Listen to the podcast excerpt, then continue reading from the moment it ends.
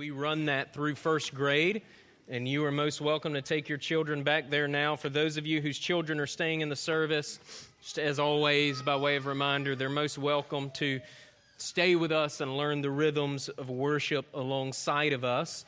Uh, we've been going through our confession of faith. We've taken a break from it the last couple of weeks, but We've been going through our confession of faith, the London Confession of Faith, and we've been kind of considering it here before we get to our text and, and looking at how it summarizes uh, particular themes, doctrines of Scripture, and, and how it takes into account uh, the whole counsel of God's Word in the construction of the confession. And this morning, we're looking at chapter 8, paragraph 4, as it relates to Christ as the mediator, and the, the confession is available in most of the pews in front of you if you're interested in kind of reading along with me. But it says this it says, The Lord Jesus most willingly undertook this office to discharge it. He was born under the law and perfectly fulfilled it.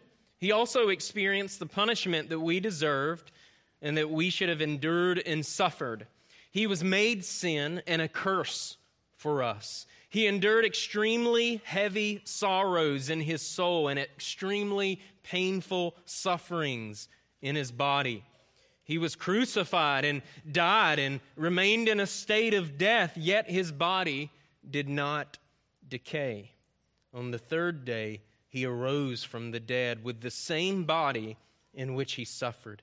In this body, he also ascended into heaven where he sits at the right hand of his Father, interceding.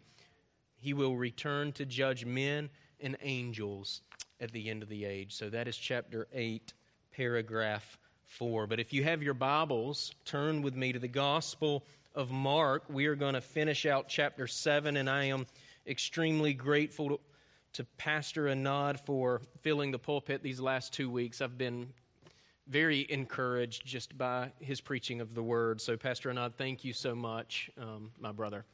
So, but Mark chapter 7, we've kind of been going through the Gospel of Mark for some time now.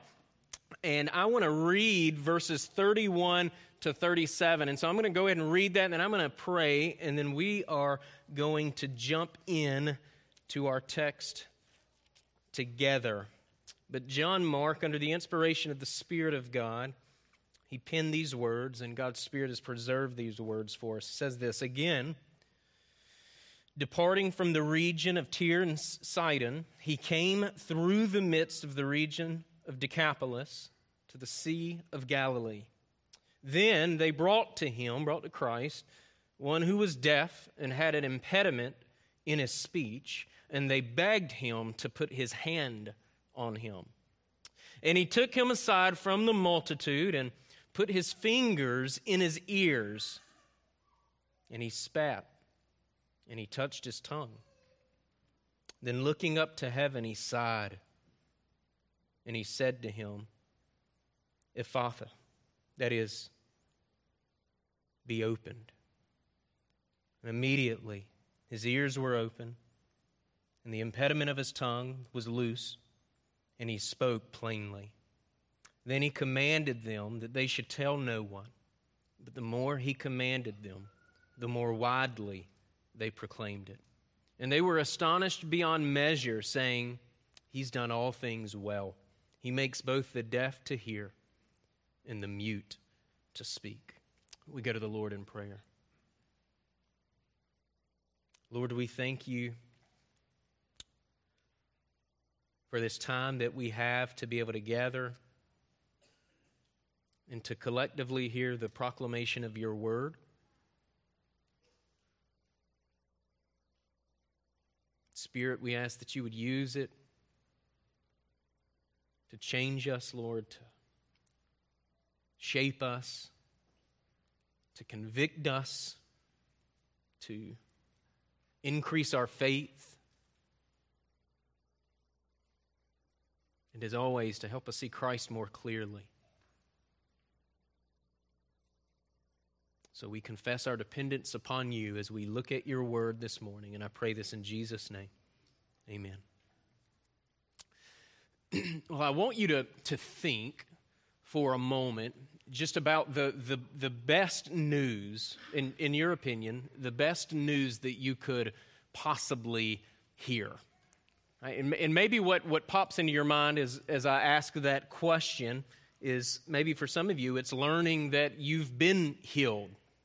Getting a, a, a clean bill of health, right? Our text this morning is a, is a historical account of a healing, and maybe you've suffered for a long time, and your idea of the best news ever, ever is being told that you know, the cancer's gone. Right? Maybe there are those of you who live paycheck to paycheck and, and you can't seem to get ahead on the bills and you know you learn of some long lost relative that's left you a, a fortune an inheritance maybe that for you would be the best news that you could hear for some of you, maybe it's learning that you've landed this ideal job. Kids, maybe it's learning that your mom and dad got you a present, something that you've, you've really been wanting, and you, you don't have to wait until Christmas to open the present. But, but what comes to your mind when you think of the best of news? What comes to your mind when you think of the best of news? And I'm genuinely asking the question. Right? Just, just ponder it in, in your head and in your heart for a moment. And to help you answer this question, think about what it is that you, that you ruminate on. Okay, so, so don't be quick to give the, the, the, Sunday school answer, but, but really search for a moment and, and think about what it is that, that you ruminate on, what it is that you obsess about, what it is that you, you just desperately want to hear. What is it that occupies your head and your heart? Now, for this man who, who couldn't hear, right? This man who, who had a, a speech impediment. Right? The best of news for him could have been learning that he was going to, to see Jesus. Right? But I want us to see this morning that there's more going on in this passage than even this miraculous physical healing, as incredible as it is. Now, while, while it may not seem like it at, at, at, at first glance, our passage this morning, it does give us the best of news. In fact, our passage this morning even speaks to how we can hear, how we can spiritually hear the best of news. Now, Mark is the only one that records this specific miracle. Matthew gives us kind of a more general detail, a general accounting of, of, of Christ in, in the, the Gentile cities here in Matthew chapter 15. But the reason behind Mark recording this uh, specific miracle is related to what we've been observing in chapter 7 already. If we, we remember that, that, that Mark under the inspiration of the Spirit, he's writing to a majority Gentile population. He's writing to Gentiles in Rome. And when we contemplate the spiritual implications of this passage, we can see that Mark is giving his readers, and because the Spirit has preserved the word for us, the be- us, the best of news. And the best of news, it seeks to answer the most important questions that that one could ask Is the gospel for all types of people? Is the gospel for all types of sinners? Can anybody have access to the God of Abraham and Isaac and Jacob? And if so, how? How can we come into the presence right, of, of this good king that Pastor Anad reminded us of last week? And as Christians, we, we know that this isn't just a theme in Mark that we've been looking at, though it is a theme in Mark, but this is the theme of the totality of Scripture. Right? The whole Bible seeks, us, seeks to tell us the best of news, seeks to tell us this great news in various ways. However, the question you have to ask yourself this morning, the question that you have to wrestle with this morning truly is is it good news for me? Is it good news for me? Or is the gospel of God, is it, is it lesser news to me? Are, are there things that I treasure more? Are there things that I want more? And again, re- really ask yourself, inspect yourself this morning. Are you cold or indifferent or callous toward this news? Is it just too familiar to you? Is it insufficient in your view to drive gratitude and contentment in your heart? Because this is the battle that we all face this morning. None of us are off limits to, to this particular struggle. That's why the Holy Spirit, through His Word, reminds us of this good and beautiful and old story of how God, in His grace and His mercy, saves His people. Reminds us over and over and over. Does so because we struggle the side of eternity to believe it, don't we? We struggle the side of eternity to treasure it.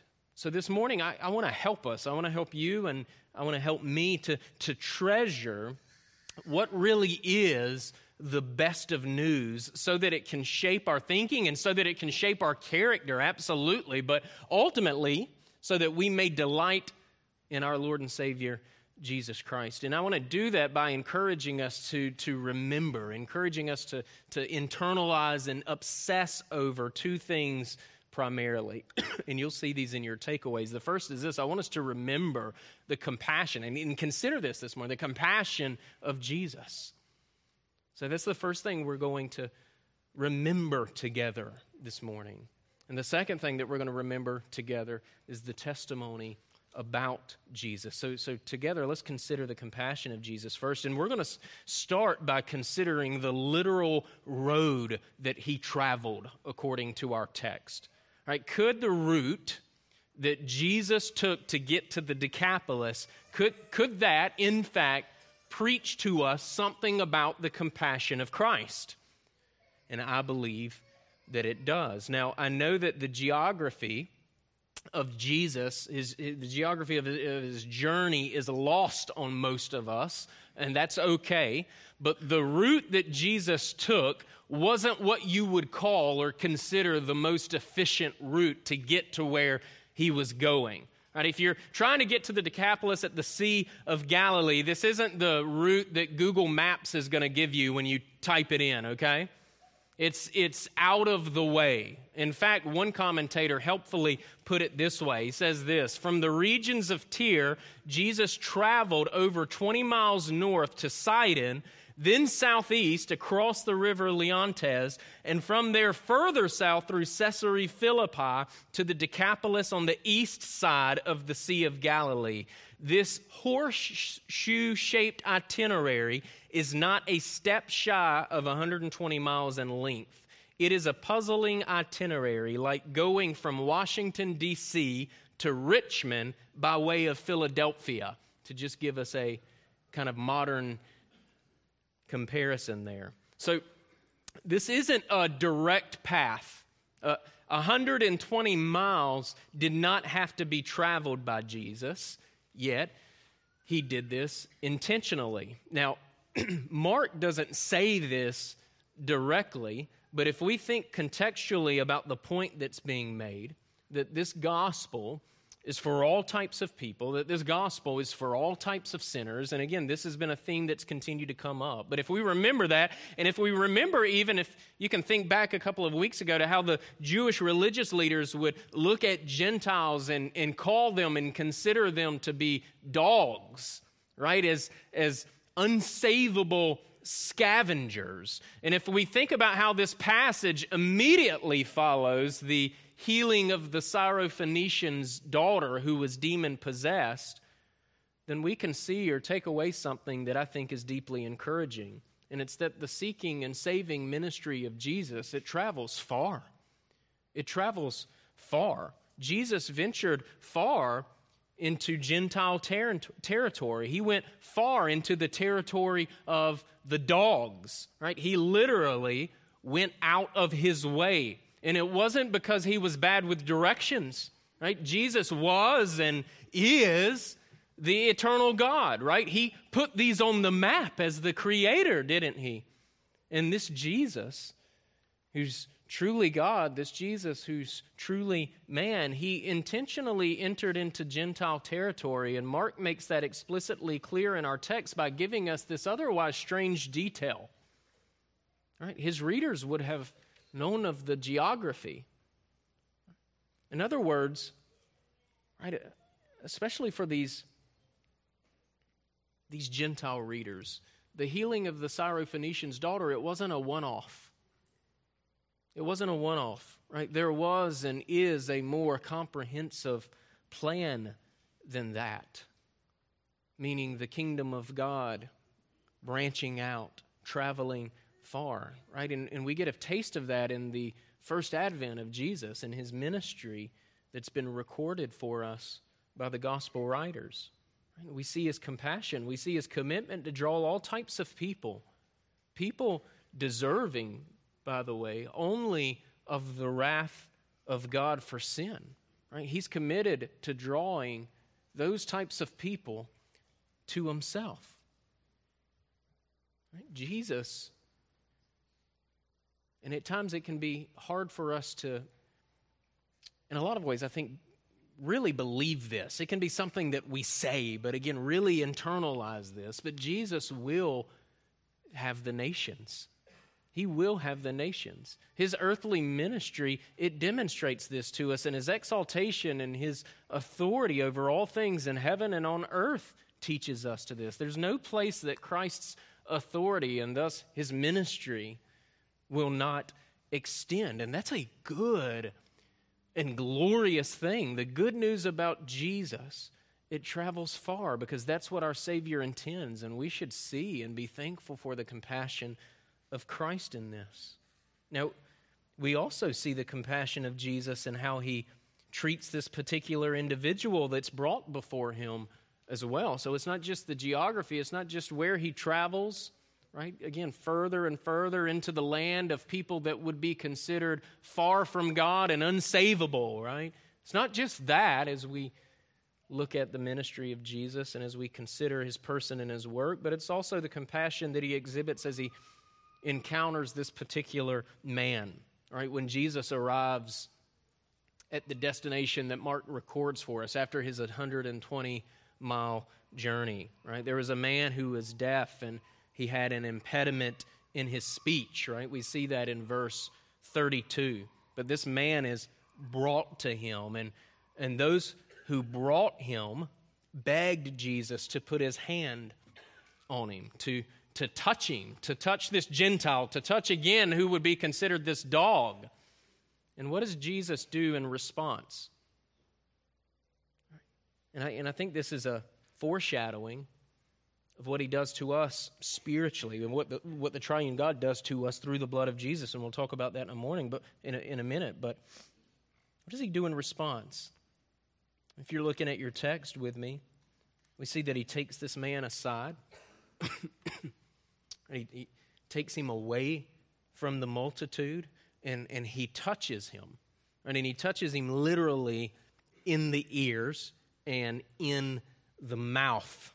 Right? Jesus puts his fingers in the ears of the deaf man. Then he spat, probably in his hands, right? And then he grabbed the man's tongue, or he touched the man's tongue. And this isn't the only time that we see Jesus use his own spit in healing. We'll see that in the next chapter in Mark as well.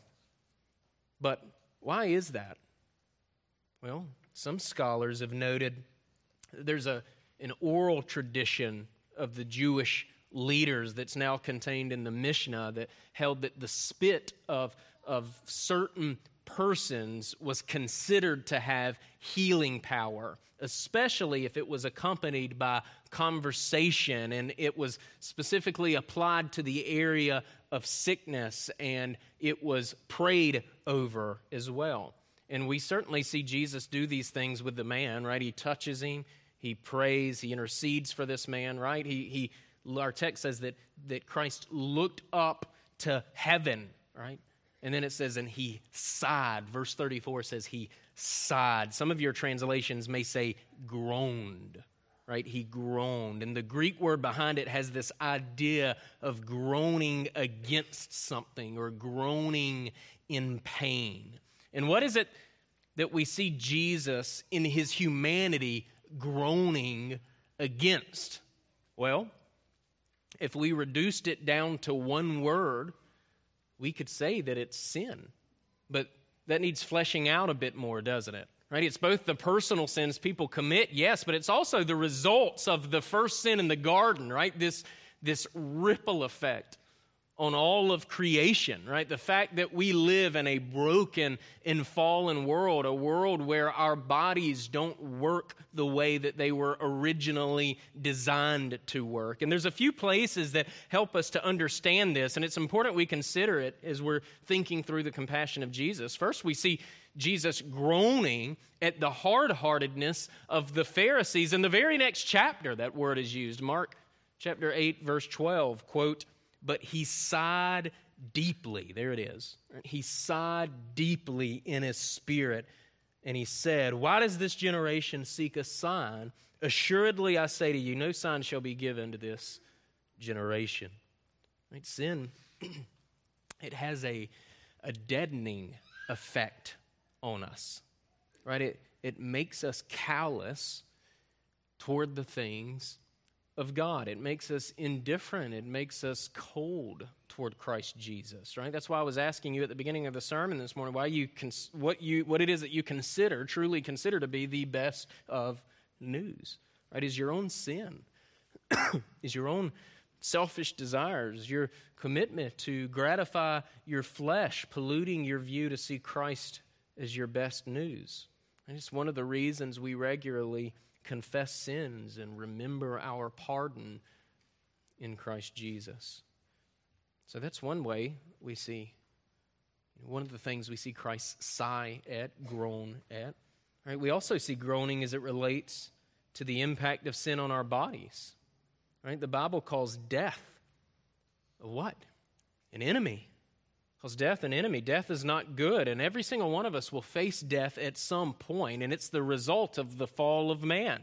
Right? An aspect of mourning the death of a loved one is remembering the fact that this is not how things were originally designed. Right? And we see Jesus in his humanity groaning at the tomb of Lazarus, who, by the way, he temporarily resurrected. Right? Lazarus would face another death, but Jesus resurrected at the account I'm about to read you here in a moment. But let's look, John 11, 33. Right? Therefore, when Jesus saw her weeping, and the Jews who came with her weeping, right? This is Jesus coming to the tomb of Lazarus. He groaned in the spirit and was troubled. If you look at verses 38 and 39 of that same passage, that same chapter, it says, Then Jesus, again, groaning in himself, came to the tomb. It was a cave, and a stone lay against it. Jesus said, Take away the stone.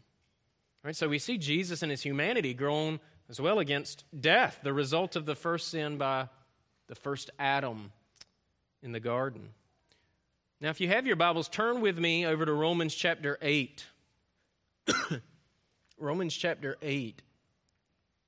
I want to read verses 22 to 23, and then I'm going to drop down to verse 26 and read that through to verse 30. Because not only do we see Jesus groan, but Scripture speaks of all creation groaning, and Scripture speaks of the Spirit interceding as Jesus did for the mute and the deaf man through what the Scripture calls groaning. Okay, so we see that in Romans 8 2 as we're kind of considering Jesus on behalf of the deaf and the deaf man with the speech impediment, him praying, him interceding, him groaning or sighing. But verse 22 says, For we know that whole, the whole creation groans and labors with birth pangs together until now. Not only that, but we also have the first fruits of the Spirit. Even we ourselves groan within ourselves, eagerly waiting for the adoption, the redemption of our body. Then look down at verse 26. Likewise, the Spirit also helps in our weaknesses, for we do not know what we should pray for as we ought, but the Spirit Himself makes intercession for us with groanings which cannot be uttered. Now, He who searches the hearts knows what the mind of the Spirit is because He makes intercession for the saints according to the will of God. And we know that all things work together for good to those who love God, to those who are called according to his purpose. For whom he foreknew, he also predestined to be conformed to the image of his Son, that he might be the firstborn among many brethren. Moreover, whom he predestined, these he also called. Whom he called, these he also justified. And whom he justified, these he also glorified. So, what do we conclude from this? Well, first, there's much to groan about, isn't there? Right? There's much to groan about. And the reason there's much to groan about is because this is a sin infested world, isn't it? Right? We live as Christians in a sin infested world. We're still plagued this side of eternity. We've talked about this already this morning. We're still plagued this side of eternity with our own particular sins. As Christians, we, we long for, or we should long for the day when God in Christ sets things right. Right? If, if we're in a position in our Christian pilgrimage in which we're just as comfortable as can be, that's probably not a good sign for our spiritual condition. There should be some level of being uncomfortable in our lives because we long for things to be set right. right. There's also much to groan about, not just because what we observe in creation, not, not just because of, of, of our own particular sins, but again, many of us are suffering. Things break down. We're sick.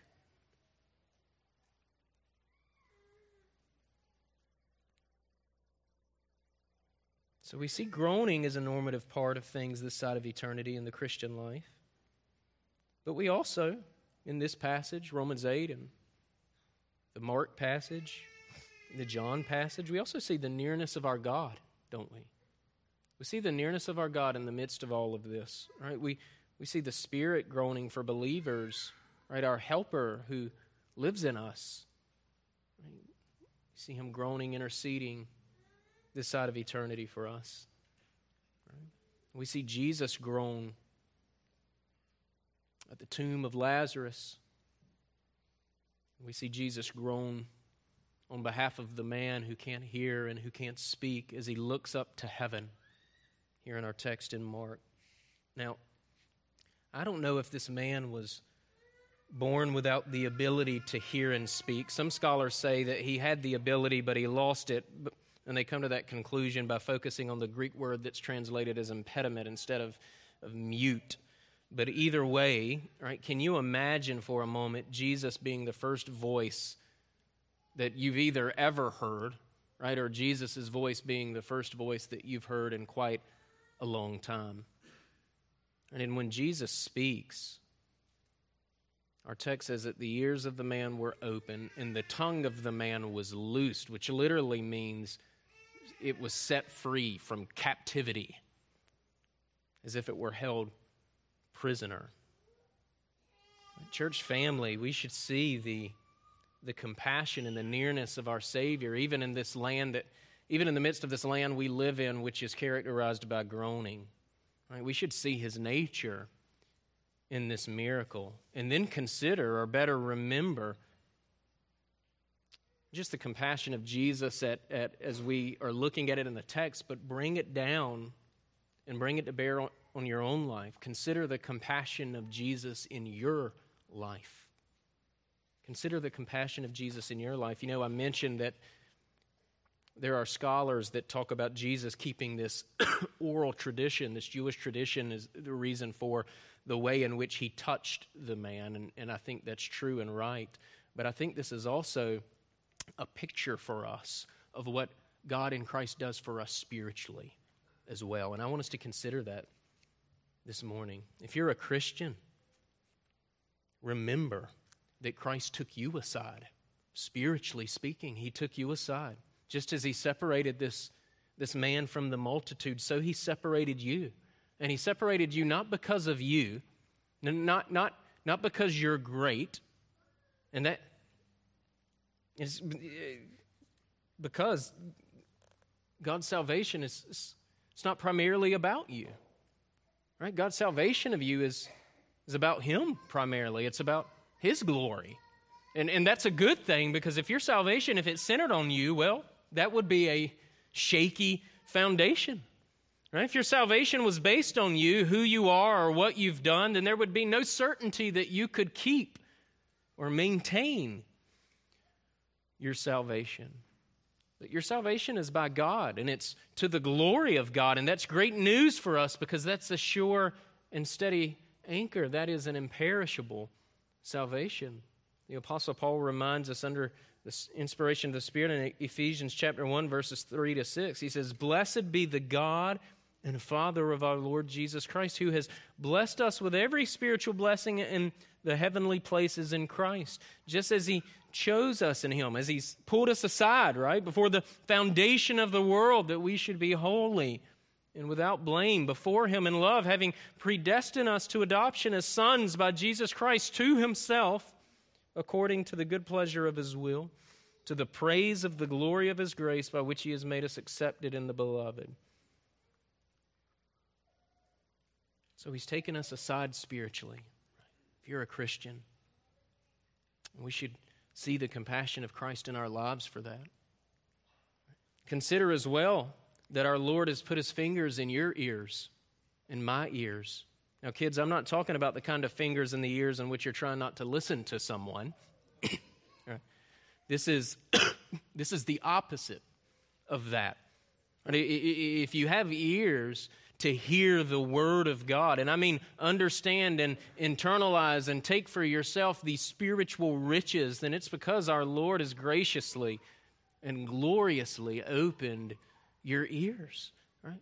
You know, Jesus sticking his fingers in the ears of the deaf man, that, that's an, it's just an interesting thing. It's an interesting, it's an interesting way that Mark put it. It's an interesting, uh, you know, way in which Jesus went about healing this particular man, right? Because we've seen Jesus heal people without touching them, you know, just speaking, but he touched this man, right? If you're familiar with the Old Testament, you see the phrase the finger of God several times, and one of the primary places that you see it is in the the writing of the moral law of God, the Ten Commandments. Exodus chapter 31, verse 18 says, And when he had made, speaking of God, when he made an end of speaking with him, with Moses, on Mount Sinai, he gave Moses two tablets of the testimony, tablets of stone written with the finger of God.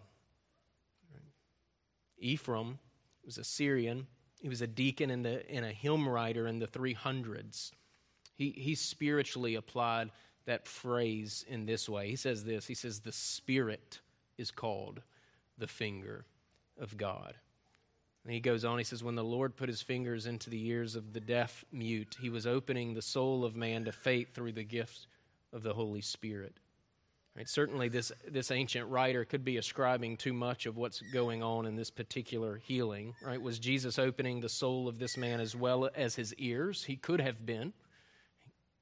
But for every one of us that repents of sin and trusts in Jesus Christ, we must know it's because of the finger of God. It's because the Spirit of God has given us the ability to spiritually hear, spiritually discern the gospel of God. He's healed our ears, otherwise, we would be deaf to the things of God, unable to change our position, right? Just as the man had to be brought before Christ and, and people had to intercede on his behalf to Jesus, so we are helpless. Finally, as we consider the compassion of Christ, think of the spit of Christ touching the tongue of the man. Think of the spit and ask yourself Has his body cleansed me? Has the body of Christ cleansed me? Right? We're reminded of this every time that, every time that we come to the Lord's table. Right? Isaiah chapter 53, verse 5. But he, Speaking of Christ coming in the future, right? We're looking back. Isaiah's Israel was looking forward. He was wounded for our transgressions. He was bruised for our iniquities. The chastisement for our peace was upon him, and by his stripes we are healed. 1 John chapter 1 verses 6 and 7 if we walk in the light as he is in the light, we have fellowship with one another, and the blood of Jesus Christ, his Son, cleanses us from all sin. Romans 5 9, much more than having now been justified by his blood, we shall be saved from wrath through him. Right? As Christians, we have been cleansed by the body of Jesus. Right? If you share union with Christ Jesus, then his death meant the death, the penalty of your sin. His resurrection means that you're justified. His resurrection means that you will one day gloriously be resurrected as he was, as he is, when he comes again. So we must see and, and remember the compassion of Jesus in our text and in our own personal lives. And as you observe it, as you contemplate it for a moment, ask yourself again do you see this as the best of news? Do you see this as the best of news? Secondly, remember the testimony about Jesus. Remember the testimony about Jesus. And there's two things that speak to us about the testimony of Jesus in our text that I just want to bring your attention to. First, we see that this miracle that Jesus conducted is the fulfillment of the prophecies of Isaiah. Right? In other words, the testimony that Jesus is the Messiah, it rings true, right? Jesus in this particular text is, is the fulfillment of a particular prophecy of Isaiah, Isaiah chapter 35. Right, Isaiah 35, it comes after a series of judgments that are pronounced on God's people by God through the prophet because of their idolatry. But the section I want to draw your attention to relates to God redeeming and saving them. And, and, and see that these sacred words, they find their ultimate fulfillment again in Christ. Chapter 35 in Isaiah, starting with verse 1, says, The wilderness and the wasteland shall be glad for them and the desert shall rejoice and blossom as the rose. It shall blossom abundantly and rejoice, even with joy and singing. The glory of Lebanon shall be given to it. The excellence of Carmel and Sharon, they shall see the glory of the Lord, the excellency of our God. Strengthen the weak hands and make firm the feeble knees. Say to those who are fearful hearted, Be strong, do not fear. Behold, your God will come with vengeance, with recompense of God he will come and save you. Verses 5 and 6. And you'll see some overlap here with our text and in this one. Then the eyes of the blind shall be opened, and the ears of the deaf shall be unstopped. Then the lame shall leap like a deer, and the tongue of the dumb sing. For waters shall burst forth in the wilderness, and streams in the desert.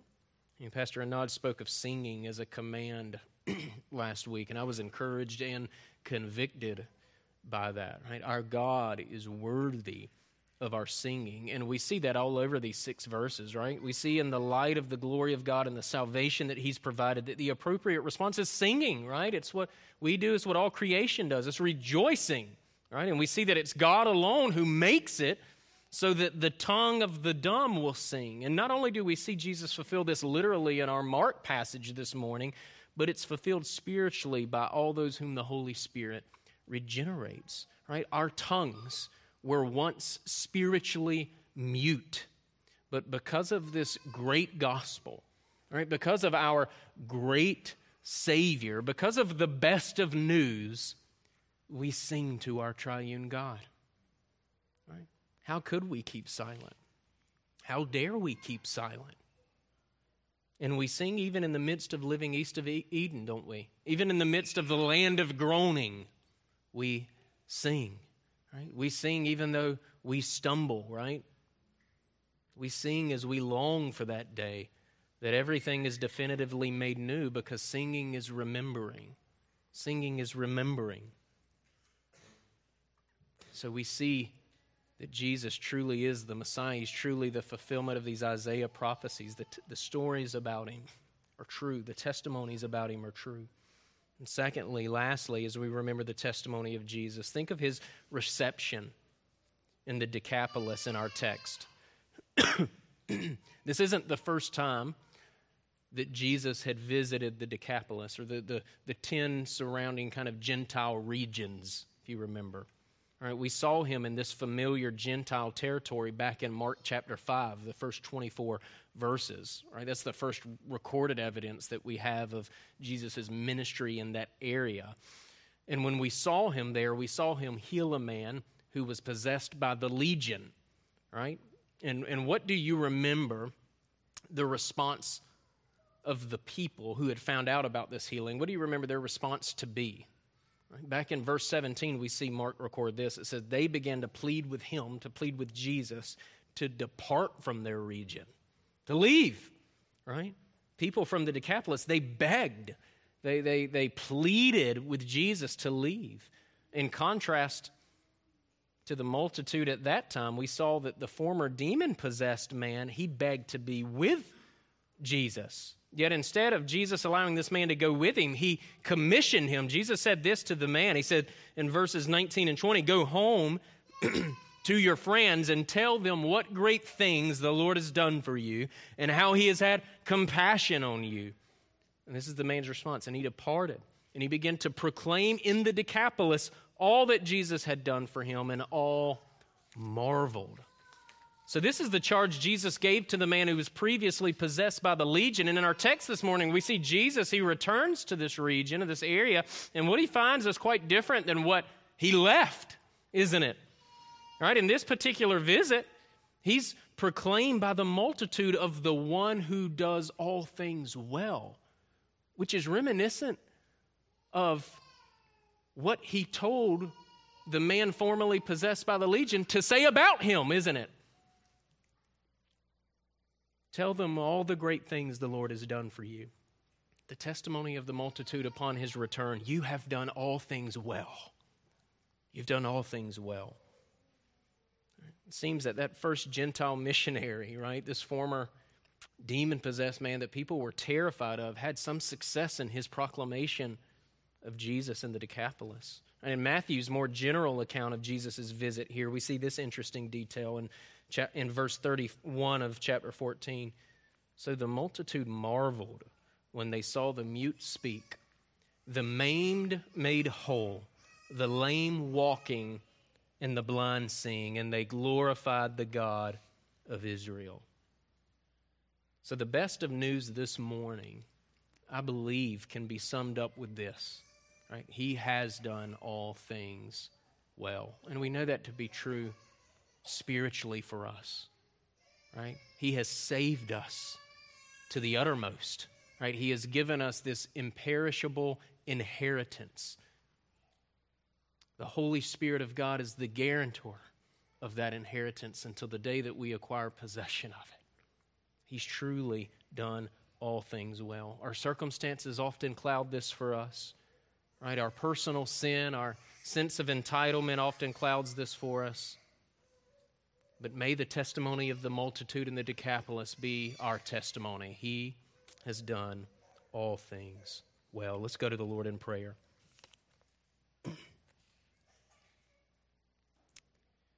God, we thank you for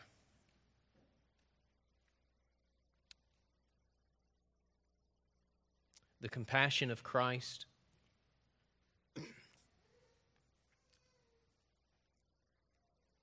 Lord, that He would save sinners like us. God, we thank you that your Spirit has given us ears to hear, God. Lord, as Ezekiel, God, your prophet says, Lord, has given us a new heart, heart of flesh.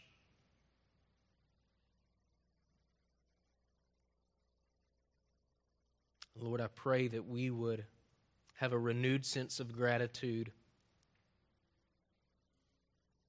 for your work in our lives.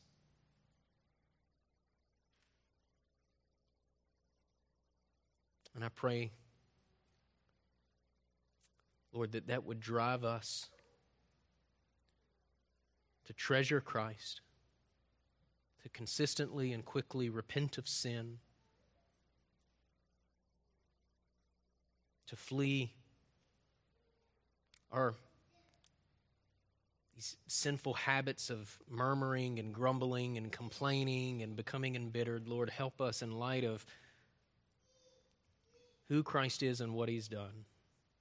Be a content people.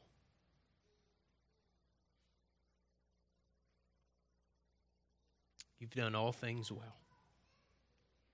And we love you in Christ's name. Amen.